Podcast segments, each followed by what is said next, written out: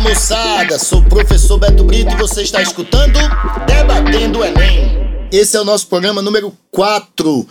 No último programa a gente comentou aqui sobre gêneros literários, eu falei aí dos gêneros narrativo, lírico, dramático e falei para vocês que teríamos uma entrevista com o professor Jean Brito, responsável pelo canal Biologia na Veia. Vocês devem estar achando aí esse sobrenome, um, nome, um sobrenome coincidente com o meu, e claro que é, porque ele é meu irmão, professor Jean Brito, ele é o que causa problemas na hora do jantar, é porque as tias da gente ficam comparando, né?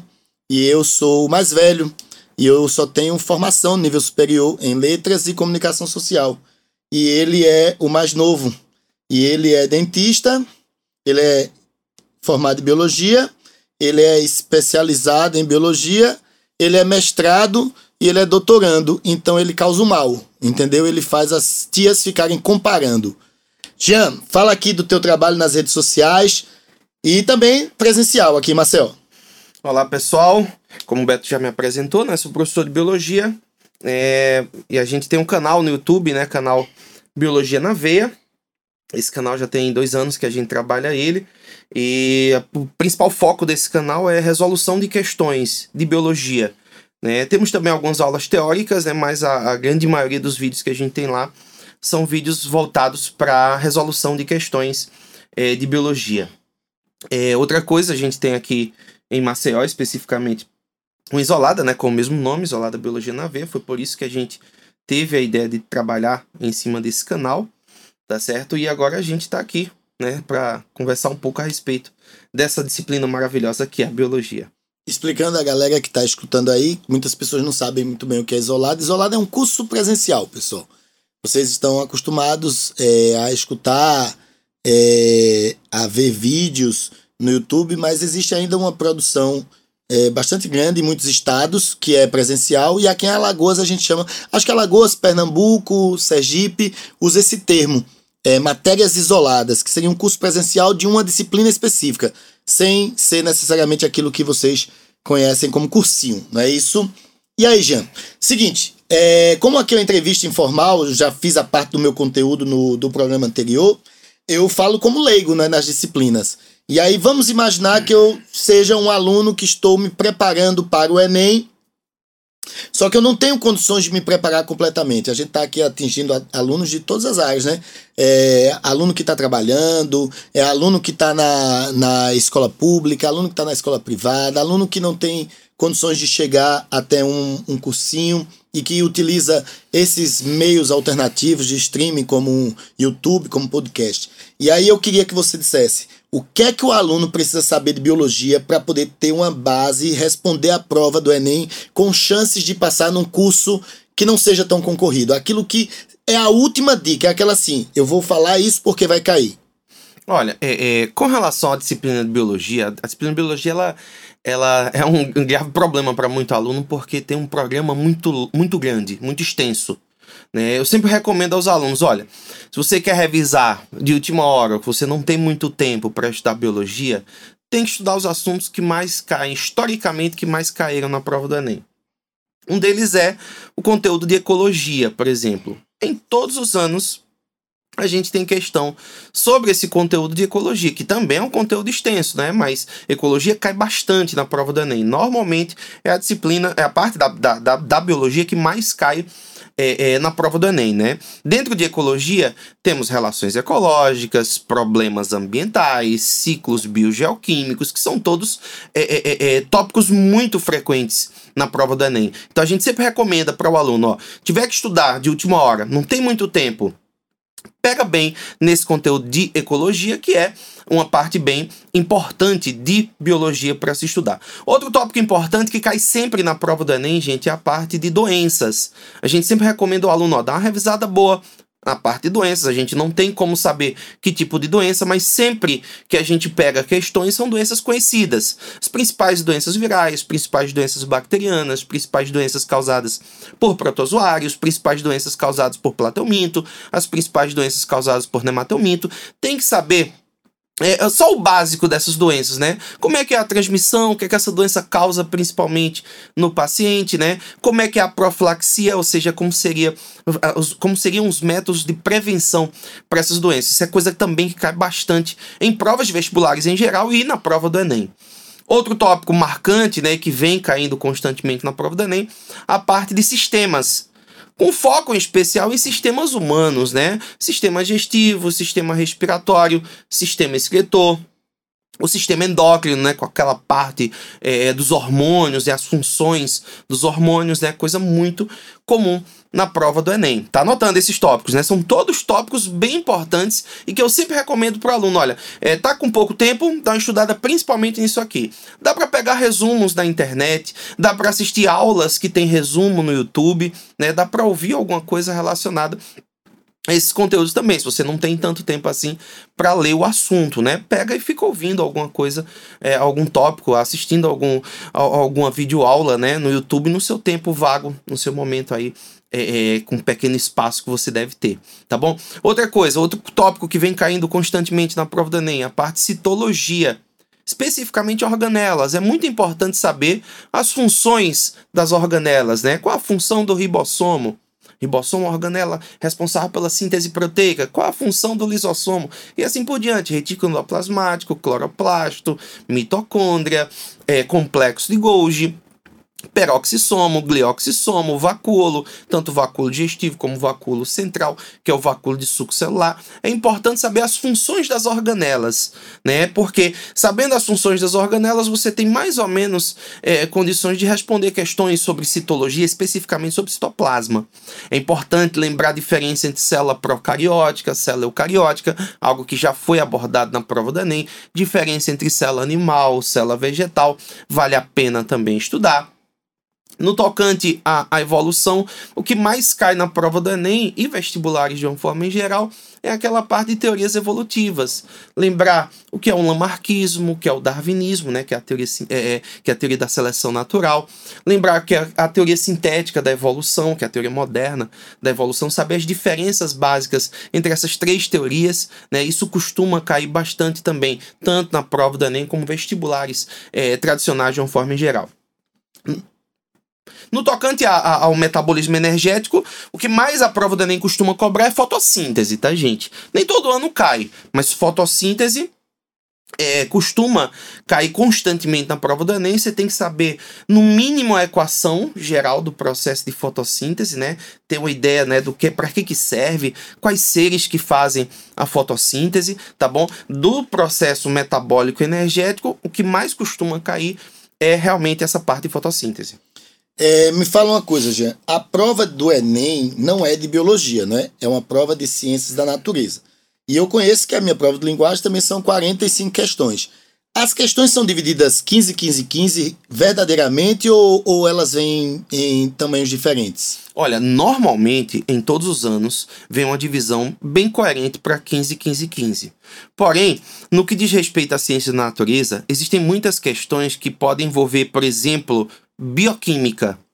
Aí é possível que eu conte em um determinado ano 16 questões de biologia, mas o professor de química também pode contar com essa questão para a disciplina dele. Né? Como é, existe a possibilidade de questões interdisciplinares, por exemplo, vou te dar um exemplo bem fácil. É, em 2019 caiu uma questão sobre fosfolipídios os fosfolipídios componentes da membrana, que era uma questão um pouco mais voltada para a química, mas muita gente contou também como sendo uma questão de biologia, porque perguntava, é, falava sobre a interação das moléculas. E os fosfolipídios a gente estuda também eles na bioquímica. Então isso termina trazendo um pouco de mistura dos conteúdos. Em outro momento, por exemplo, a gente já teve questão falando a respeito do olho, da visão. É, e questões sobre olho também podem envolver a parte de física né, com a parte de lentes, uma parte de formação de imagens. Então, é possível que o professor de física conte e de biologia conte também. Mas, no geral, o normal são 15, 15 e 15 questões para cada disciplina. Dentro da sua experiência com relação aos principais cursos, né? Porque a gente termina sendo procurado pelos alunos que querem os cursos mais concorridos. E aí, a gente passando essa experiência para o aluno que está nos, nos escutando e que planeja 2020, que é um aluno ainda que não conhece resultados de vestibulares. quantidade de questões para um curso muito concorrido da parte de ciência da natureza para ter uma nota alta, o que é que ele deve mirar, o que é que ele deve focar? Olha, é, é para ciências da natureza especificamente, que a gente tem uma das médias mais baixas que tem é, é no Brasil, né? Ciência da natureza, porque envolve é, é, é, três disciplinas, mas duas delas que a gente pode considerar um problema maior em termos de educação no país, né? Que seria física e química, que são um pouco mais complexas e que a gente termina tendo uma certa carência maior, especificamente do aluno, com uma certa dificuldade maior de aprendizagem. É, a gente, das 45 questões, o aluno que mira é, é, é, é, cursos mais concorridos, normalmente ele vai ter que acertar de 35 questões para cima.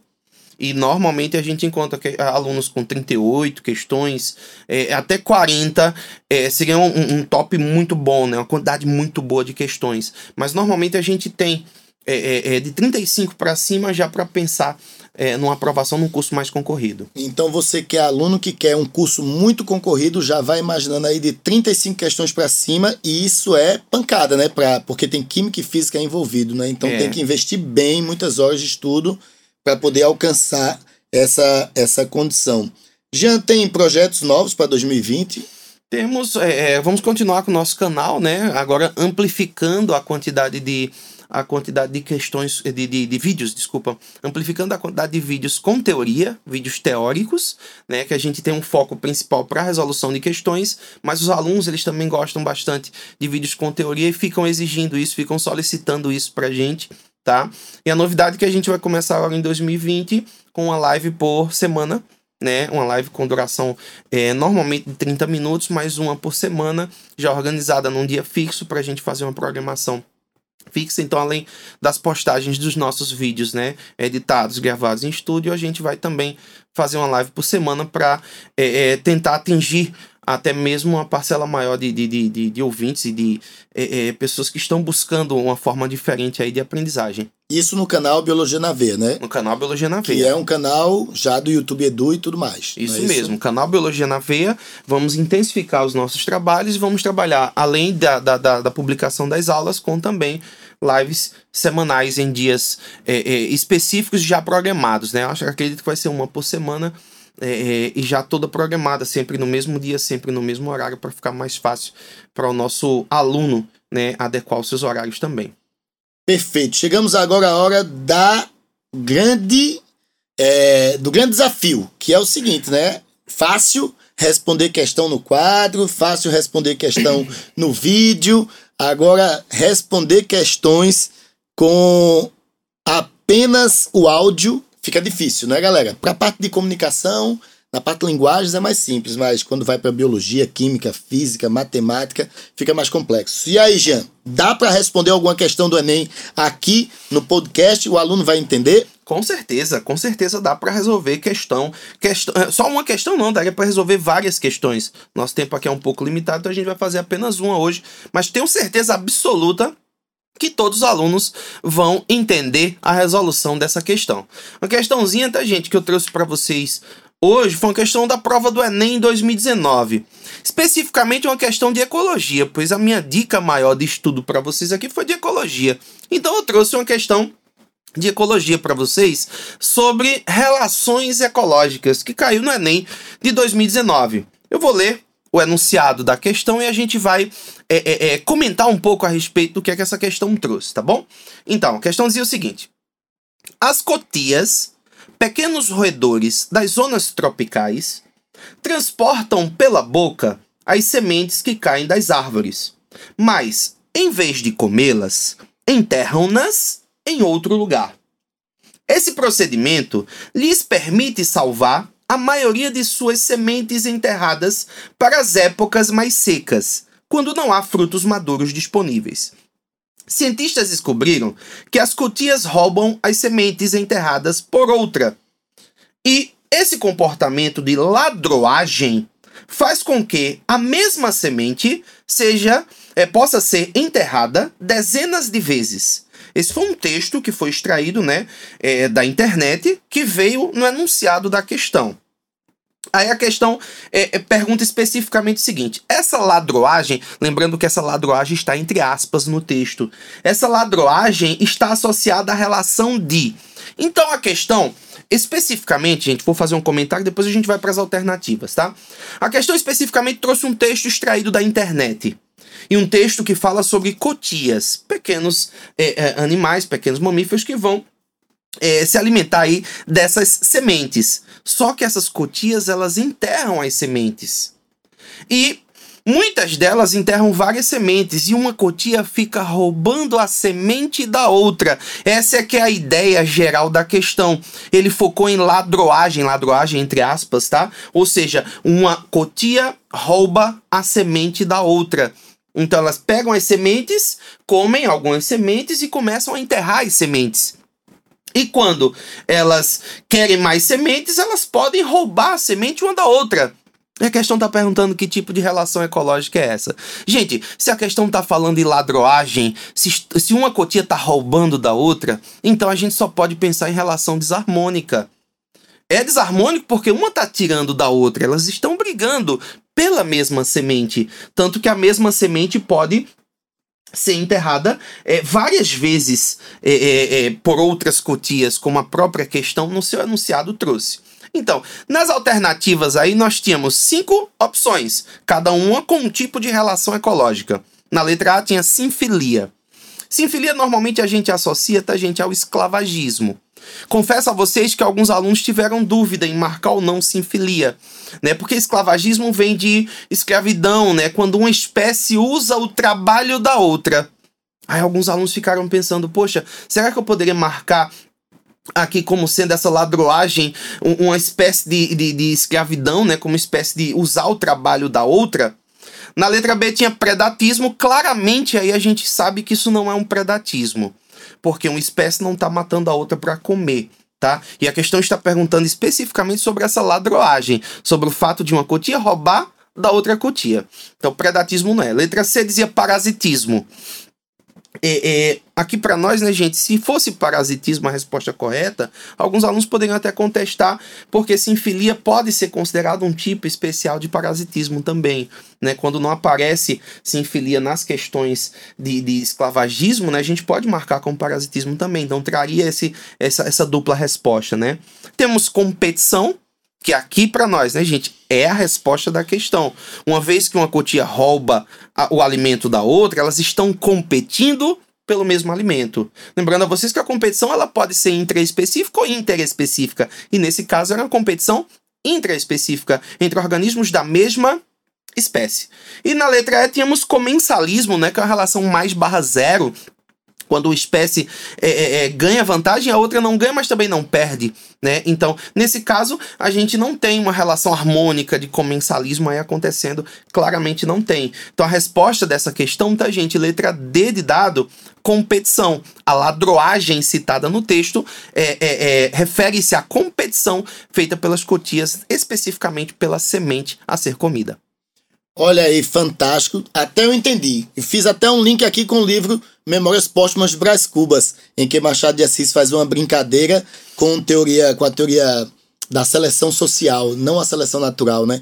Que aí precisa roubar para poder sobreviver. Ele faz a partir de uma filosofia de um filósofo louco chamado Quincas Borba, e o nome da filosofia é humanitismo. Olha aí, dá para ligar biologia à literatura.